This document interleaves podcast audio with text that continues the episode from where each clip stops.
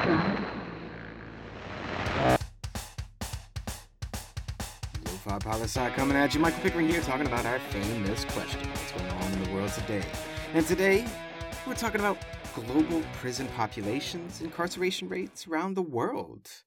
And all of our data come from the United Nations Office of Drugs and Crime, as well as the Institute for Crime and Justice Policy Research out of the University of London. And we're talking about this because lately we've been seeing stories about prison breaks and escapees, and frankly, this is our show, so we talk about what we want to talk about. Am I right? Am I right? Yes, indeed. I always tell you, but you know, oh, so few of you ever say, you know, if you got an idea, write in, and maybe we do a show on it. Maybe, maybe, maybe. Just write in, people. Write in. All right, I'll start with some numbers and some stats for you, though. Get you kind of the groundwork and then dig deeper into this conversation about global incarceration rates and prison populations around the world. And before we even start, these are estimates, and they come from between 2019 and 2021 because countries don't give up this kind of information all the time, and really, they don't have to at all. For instance, we have no data on incarceration rates of North Korea, Somalia, or Eritrea. And we know they surely got some people locked up. But we just don't know. So, estimations, all right? That's very important that you remember this. But let's start with the 2019 global estimations for how many people are incarcerated globally. All right, remember that globally. And 2019, so this is pre pandemic, right? It's estimated that in 2019, there was about 11,760,532 people that were incarcerated around the world. That's all countries added together that we have data for in 2019 11.7 million. And to give you perspective, that's about 0.147 of a percent of the global population of 8 billion people. So, firstly, while 11.8 million people is a lot of people to be incarcerated globally. Now, incarceration rates, they're really low when you look at it globally like that. Under 1% of the global population is incarcerated. But we'll come back to that number in a little bit. Now, if we turn to incarceration rates per capita regionally, what do we see? Now, this means we'll look at specific regions and see how many people they have incarcerated per 100,000 people that live in the area. And it's a way to take into account population so that way we can compare region to region. All right? So, what do we have? We have from highest to lowest, and the highest incarceration rates per capita out of every 100,000 people would be number one, North America. Number two, Latin America and the Caribbean. Number three, Europe. 4. Oceania, 5. Asia, 6. Africa. And Antarctica, of course, there's no one incarcerated at all because penguins just know how to live, people. And just so you know, North America, North America has more than double the next closest region. North America has about 576 persons incarcerated per 100,000. Latin America has 267 per 100,000. So, a massive, massive difference in incarceration rates. And remember, this is taking population into account. North America's number one. Now, let's look at the 11.7 million number again, the number of people incarcerated globally, all countries combined, 11.7 million. What follows is the top 10 countries by number of incarceration. So, the estimated number of people that are incarcerated in each country. Top 10 countries. United States, over 2 million. China, 1.6 million. Brazil, 811,000. India, 478,000. Russia, 471,000. Thailand, 309,000. Turkey, 291,000. Indonesia, 266,000. Mexico, 220,000. And number 10, Iran, 189,000. The United States and China are the only two countries to have over 1 million people incarcerated. And the US has 2 million people. China has 1.6 million people.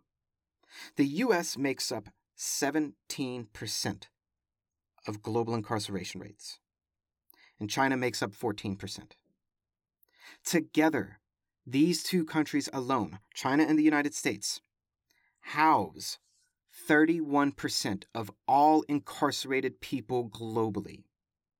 One in three people in jail around the world are either in the US or they're in China. Now, the top 10 countries combined house over 58% of the global prison population. 10 countries, 58%. Remember, there's about 200 countries in the world. What's more is if you cross reference this list with Freedom House scores, meaning democracy and civil liberties and civil rights scores, there's only two on this list that are considered free democracies the US and Brazil. The other eight are all either partly free hybrid regimes or they're authoritarian regimes. Now, what if you take population into account again? What if you do per capita incarceration rates so countries are more comparable and that way, you know, countries with larger populations, you're not creating bias in your list? Sure, sure, I got you. I got you. It's a good idea. We got you covered. That list goes like this. The United States, 629 people per 100,000. Rwanda, 580 people per 100,000. Turkmenistan, 576 people incarcerated per 100,000. El Salvador, 564. Cuba, 510. Palau, 478. British Virgin Islands, which is part of the UK territory, but I kept it in it this way anyway, 477. Thailand, 445. Panama, 423. St. Kitts and Nevis, 423 people incarcerated per 100,000 people.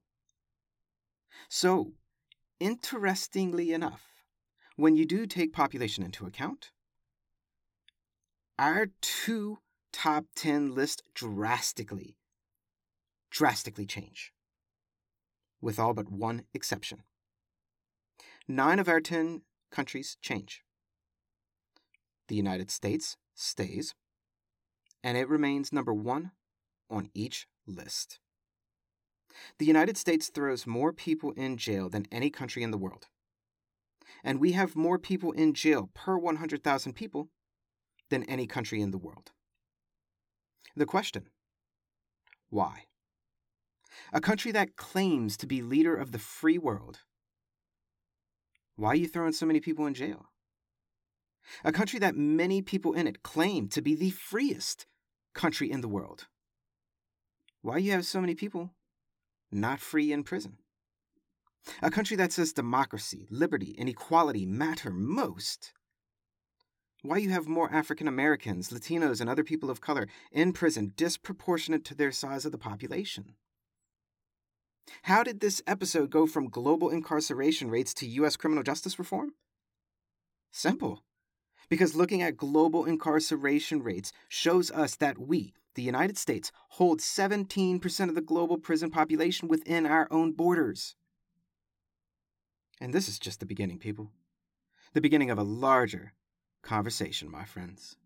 You know, authoritarian regimes in countries around the world regularly, quite often, point to all of this as double standards that the US has while engaging authoritarian regimes around the world. You know, it's it's a blowback to democracy and global freedoms. It's a way for authoritarian governments that we criticize, i.e., Saudi Arabia, Iran, Venezuela, Russia, China, North Korea. They can all, and they do, say, hey, US, stop being so messy at the mouth. Look at how many people you arrest, and notice at the color of their skin. And after saying that, authoritarian regimes go about arresting and imprisoning whomever they want because they feel justified in comparison to, wait for it, the United States of America, the country that is supposedly the leader of the free world. And look, we rightfully criticize other countries for locking up people who we all know are wrongfully accused and imprisoned. But we have some real need to look inward and figure out a better way to live. You know, protecting freedom by taking away freedom.